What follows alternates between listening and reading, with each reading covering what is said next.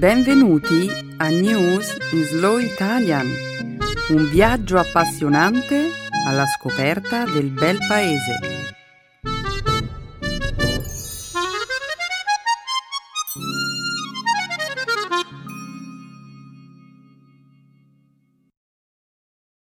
Oggi è giovedì 10 marzo 2016. Benvenuti a una nuova puntata di News in Slow Italian.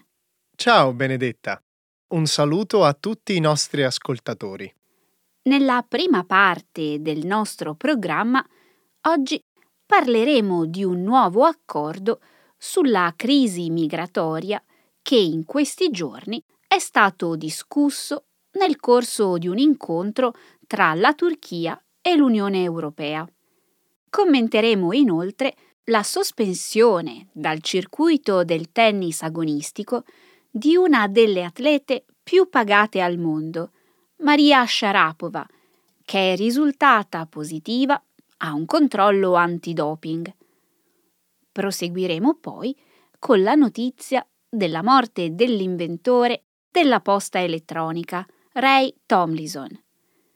E concluderemo infine la prima parte del nostro programma commentando i risultati di uno studio condotto da un gruppo di ricercatori della Queen Mary University di Londra, che sostengono di aver scoperto l'identità del misterioso street artist Banksy. Un gruppo di ricercatori? Perché mai si dovrebbe ricorrere alla scienza per scoprire l'identità di un artista anonimo? Beh, Stefano, per raggiungere il loro obiettivo, gli scienziati hanno utilizzato una tecnica denominata profilatura geografica. Ah, capisco. E allora chi è il famoso artista noto con lo pseudonimo di Banksy? È un uomo o una donna?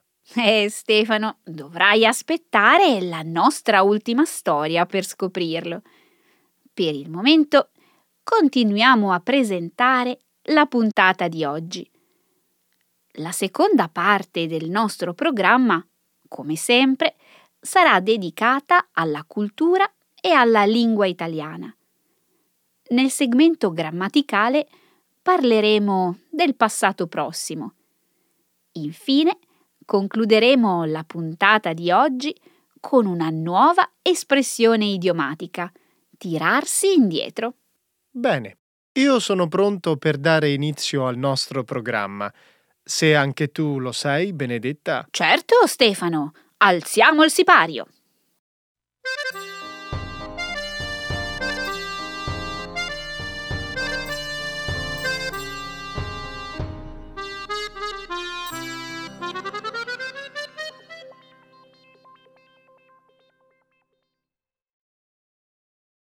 Turchia e Unione Europea discutono un nuovo accordo sui migranti.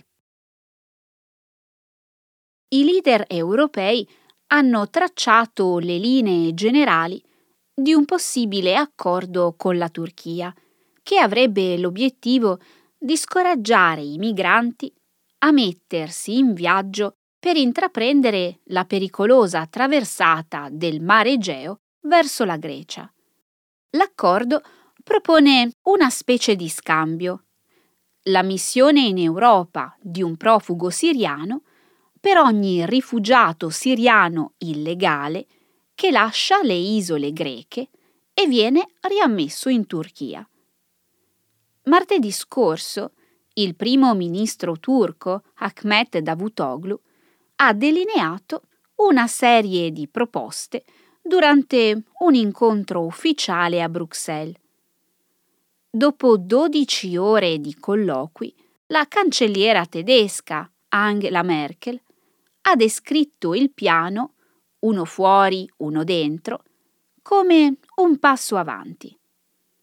Il piano potrebbe fornire la base per un'intesa che consentirebbe di porre fine al passaggio dei profughi attraverso la rotta dei Balcani i leader dell'Unione Europea hanno detto che sarà necessario del tempo per raggiungere un accordo su un piano definitivo, ma sperano comunque di siglare un accordo con la Turchia nel corso di un nuovo vertice che avrà luogo la settimana prossima.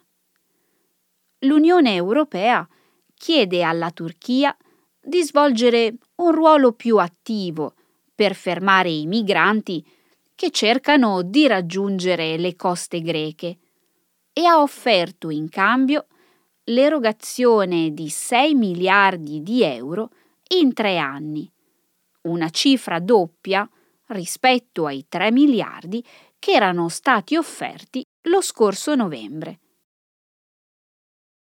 Io mi auguro davvero che si possa finalmente concludere un accordo. A essere sincera, io non so nemmeno se questo sia un progetto attuabile, non solo logisticamente, ma anche dal punto di vista legale.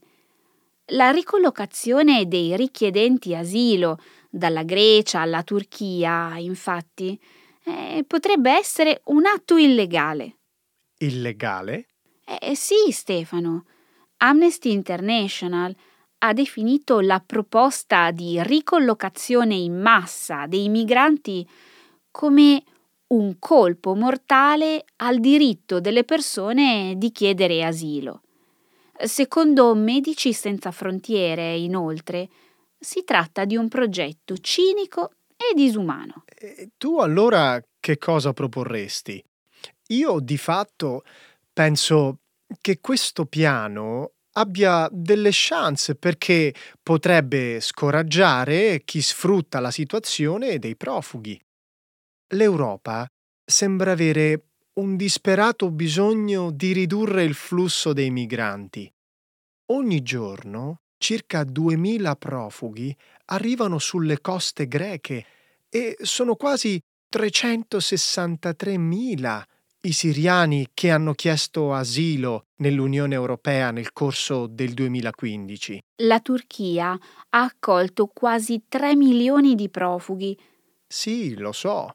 E allora che cosa vuoi dire con questo? Voglio solo dire che questo è un grosso problema per l'Unione Europea. Ci sono 35.000 profughi bloccati in Grecia. Diversi paesi europei appartenenti all'area Schengen hanno deciso unilateralmente di ristabilire i controlli alle loro frontiere. L'Unione Europea, nel tentativo di gestire la crisi, cerca di comprare la collaborazione della Turchia. Ma la Turchia, in cambio, vuole ottenere dei benefici per i suoi cittadini. Ora chiede la liberalizzazione dei visti turistici per 75 milioni di turchi e vuole riavviare i negoziati per l'adesione all'Unione Europea, ormai da tempo in fase di stallo. Insomma, ognuno sembra giocare il proprio gioco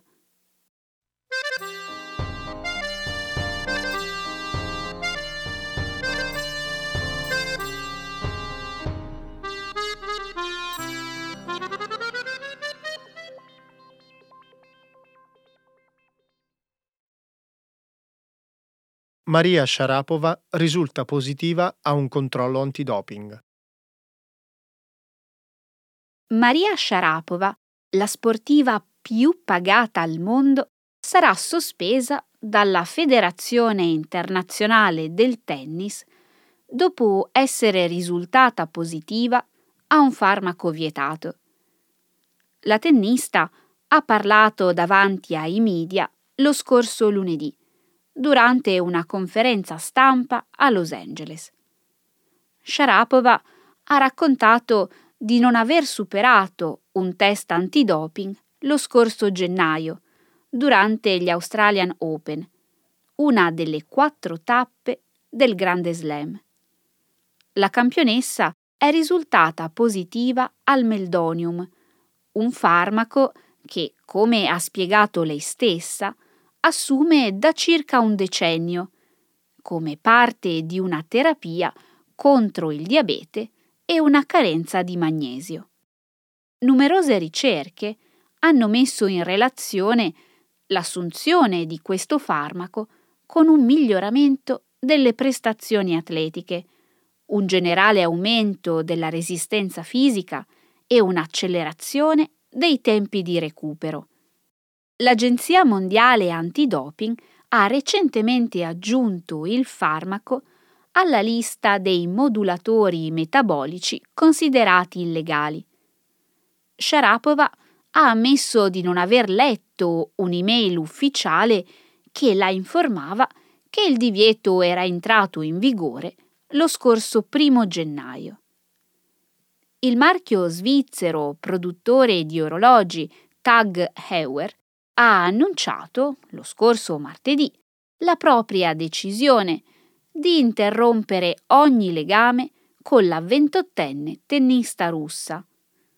Anche il marchio di abbigliamento sportivo Nike e la casa produttrice di automobili di lusso tedesca Porsche hanno annunciato la sospensione di ogni rapporto con la cinque volte campionessa del Grande Slam. Benedetta, Maria Sharapova non si merita questa squalifica. Ha una carenza di magnesio e una storia familiare di diabete e quindi il suo medico le ha prescritto questo farmaco. Dopotutto, gli atleti seguono le indicazioni dei medici e fisioterapisti. Eh, ma ha commesso un errore, Stefano. Non è una dilettante ed è la sportiva più pagata al mondo. E ha preso parte a uno dei tornei di tennis più importanti del mondo proprio mentre stava assumendo una sostanza vietata. Un farmaco che in realtà assumeva legalmente da dieci anni perché non si trovava nella lista delle sostanze vietate. E ora la sua carriera dovrebbe concludersi a causa di un errore che non è nemmeno suo. Semmai dovrebbe rinunciare ai punti che può aver accumulato in Australia, ma niente di più. Mm, non so che dire, Stefano.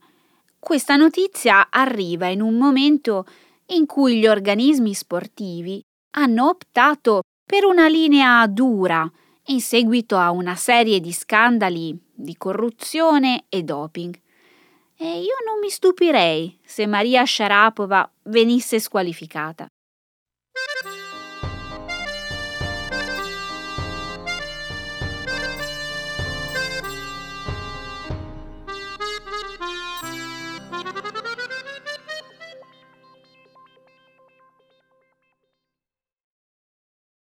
Muore l'inventore della posta elettronica. Ray Tomlinson, uno dei pionieri dell'era Internet, è morto lo scorso sabato per un attacco cardiaco all'età di 74 anni. È stato l'inventore delle email e dell'uso innovativo del simbolo chiocciola come componente degli indirizzi di posta elettronica. Il programmatore informatico concepì l'idea di inviare messaggi elettronici da una rete all'altra nel 1971. 1971. Realizzò questo obiettivo combinando un software di messaggistica con un software che veniva utilizzato per l'invio di file tra computer.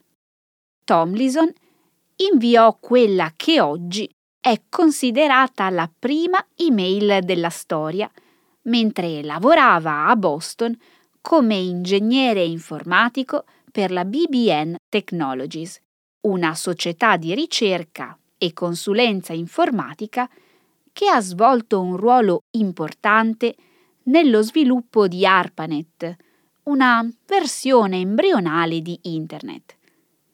Tomlinson era nato ad Amsterdam, nello stato di New York, nel 1941. 1941. Aveva studiato ingegneria elettrica presso il Massachusetts Institute of Technology. il suo rivoluzionario contributo al mondo della comunicazione è stato più volte premiato con numerosi riconoscimenti, tra cui nel 2009 il premio Principe delle Asturie per la ricerca scientifica e tecnologica. Nel 2012 è stato inserito dalla Internet Society nella prestigiosa Internet Hall of Fame. La posta elettronica svolge un ruolo così importante nella nostra vita da così tanto tempo che non ci fermiamo mai a pensare che c'è stata un'epoca in cui non esisteva. Beh, davvero non ricordi com'era la tua vita prima dell'avvento della posta elettronica, Stefano? La mia vita? no, intendevo dire che non mi era mai capitato di pensare che c'è stato qualcuno che a un certo punto ha immaginato il concetto di posta elettronica e, e l'ha sviluppato. E quel qualcuno è stato Ray Tomlinson. Pensaci. Tomlinson ha dato inizio a una vera e propria rivoluzione. Insomma, ha cambiato completamente il modo in cui le persone comunicano tra loro. Sì, Benedetta, lo so che ora la gente si lamenta per lo spam, e le mailing list, ma non è forse vero che riceviamo informazioni pubblicitarie e messaggi non desiderati anche nella cassetta delle lettere? Eh sì, è vero. A me piace la posta elettronica perché in un certo senso mi dà ancora l'impressione di scrivere e ricevere delle lettere. In realtà è proprio per questo motivo che le email potrebbero scomparire in futuro. Molti concordano sul fatto che la posta elettronica non sia un metodo di comunicazione efficiente, Ricevere email ci fa perdere la concentrazione quando cerchiamo di lavorare. Dopotutto, al giorno d'oggi ci sono così tanti modi di comunicare che la posta elettronica rischia di diventare presto obsoleta. Oh no, sarebbe davvero triste. Questa corsa costante verso una maggiore efficienza si tradurrà in una maggiore alienazione. Comunque, per quanto mi riguarda, io continuerò a prendermi tutto il tempo necessario per scrivere lunghi e ben ponderati messaggi elettronici ai miei amici in tutto il mondo.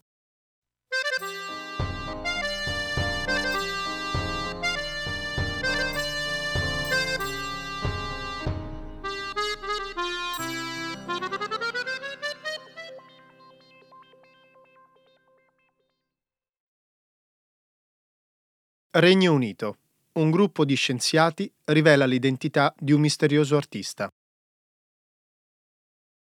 Una settimana fa il Journal of Spatial Science ha pubblicato i risultati di uno studio che esplora quello che è stato definito come un mistero dell'arte moderna, l'identità dello street artist Banksy la ricerca accademica ha identificato l'artista come Robin Gunningham, un ex studente della Cathedral School di Bristol, un prestigioso istituto superiore privato, osservando una correlazione tra la comparsa delle opere di Banksy e gli spostamenti di Gunningham.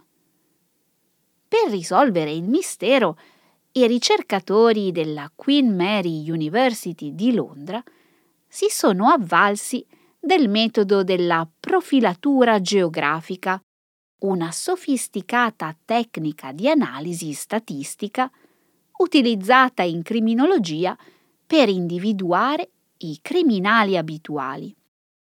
Gli scienziati hanno cercato di tracciare un collegamento tra 140 opere d'arte apparse nelle strade di Londra e Bristol e attribuite a Banksy, e dieci individui sospettati di essere il fantomatico street artist. L'artista che si muove sotto lo pseudonimo di Banksy è uno degli artisti contemporanei britannici di maggior successo al mondo.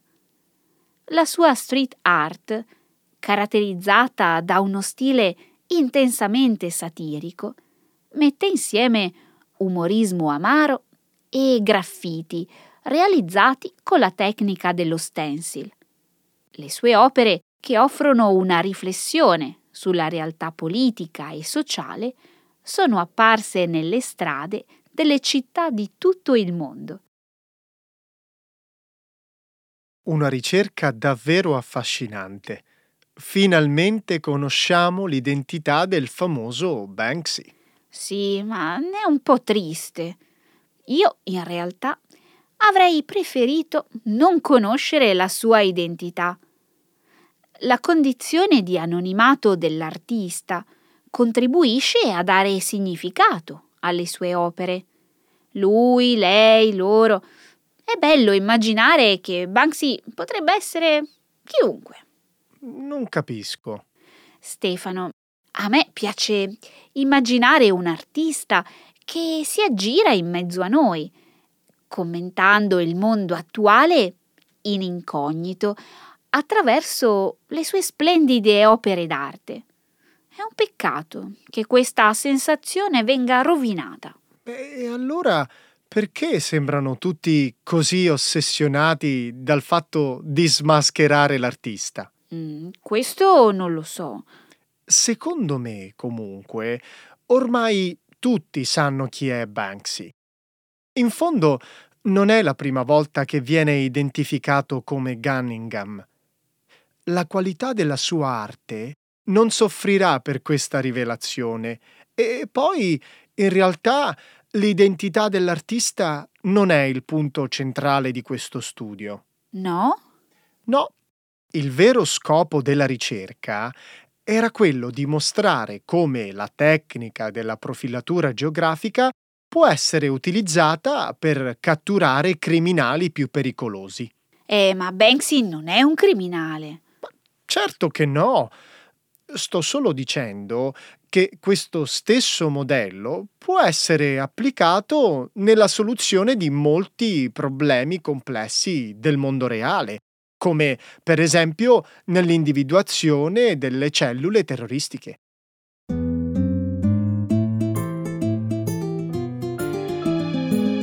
Adesso la grammatica, per capire le regole di una lingua poetica.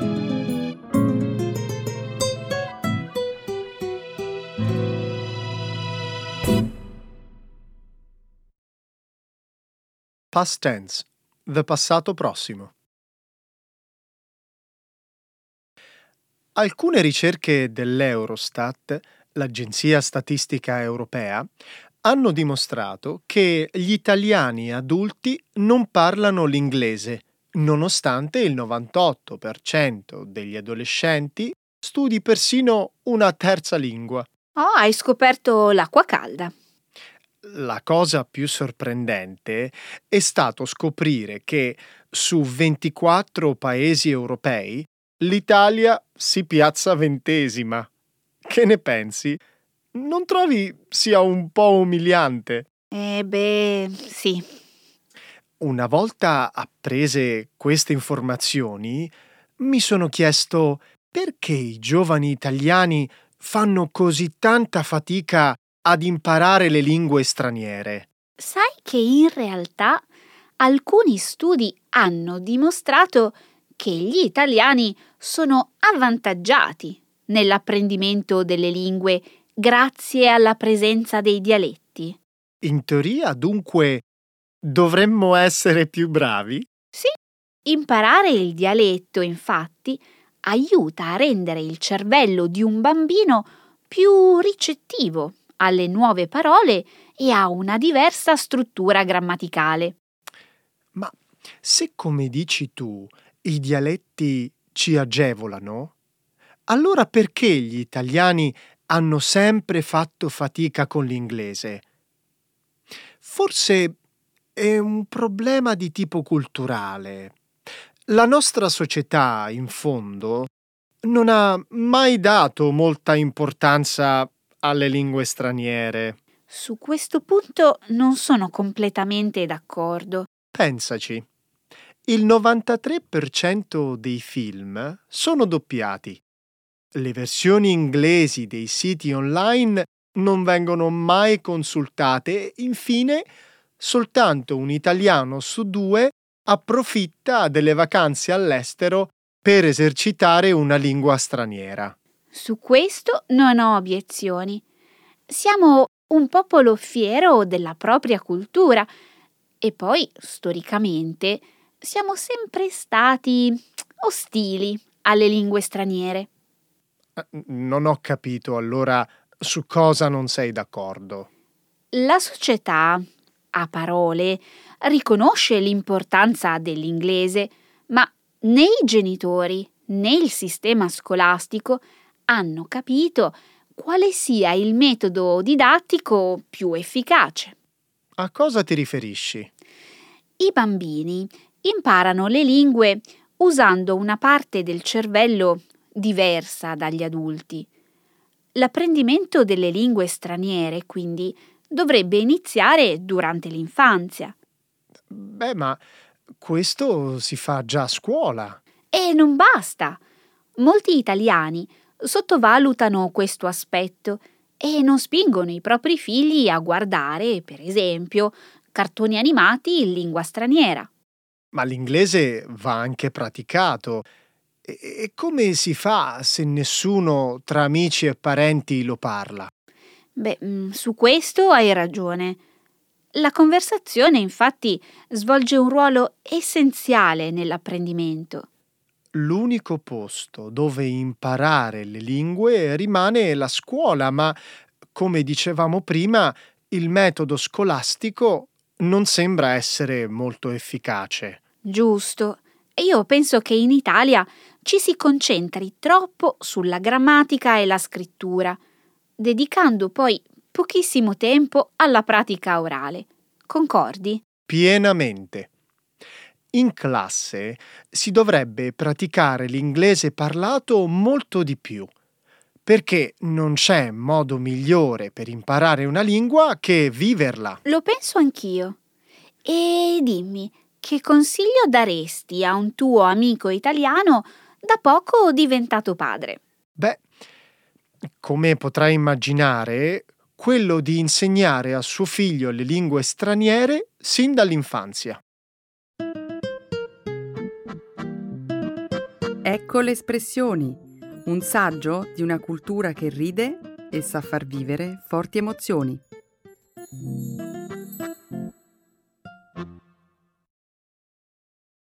Tirarsi indietro. To back out. Dimmi una cosa, a te piace il karaoke?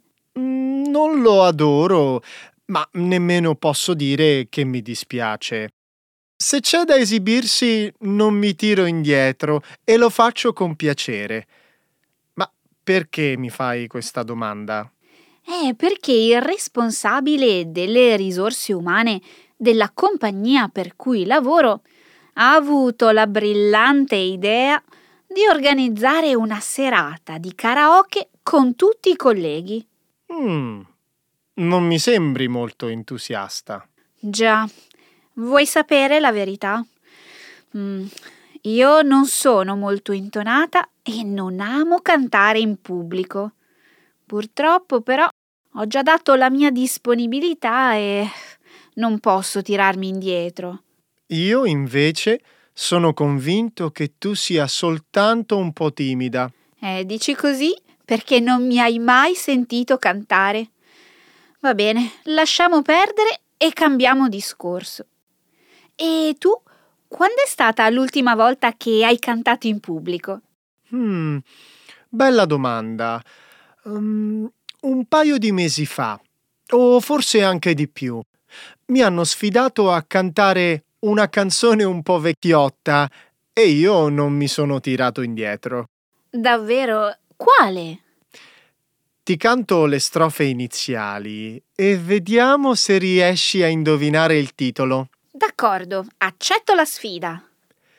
È giunta mezzanotte, si spengono i rumori, si spegne anche l'insegna di quell'ultimo caffè. Le strade son deserte, deserte e silenziose, un'ultima carrozza cigolando se ne va. Stefano, fermati qui. Inutile continuare. Tanto so già che non indovinerò mai.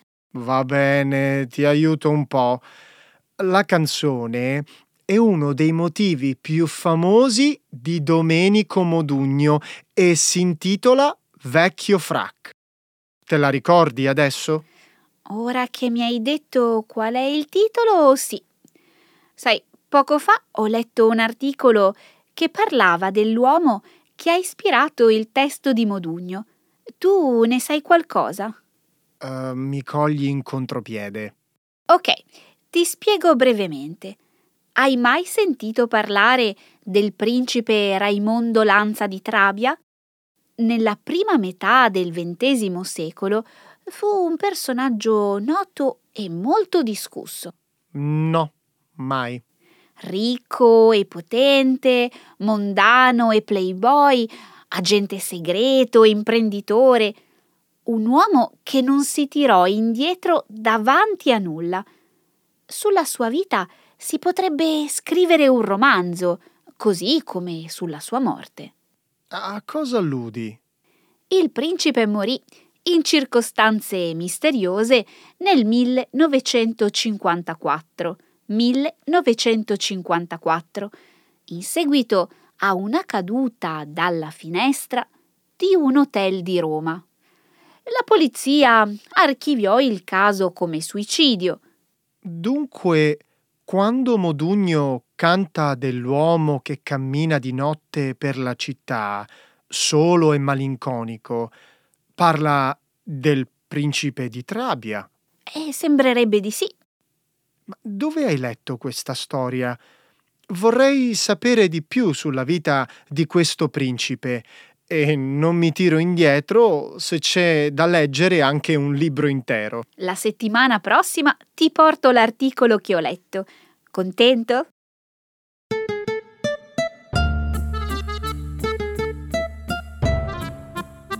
Hai visto, Benedetta? Non mi sono tirato indietro. Sei proprio un canterino. Chissà se i nostri ascoltatori apprezzeranno questa canzone e anche la tua voce. Spero proprio di sì. E allora commentate, commentate questa settimana e intanto diamoci appuntamento a giovedì prossimo. A giovedì prossimo, ciao a tutti. Ciao!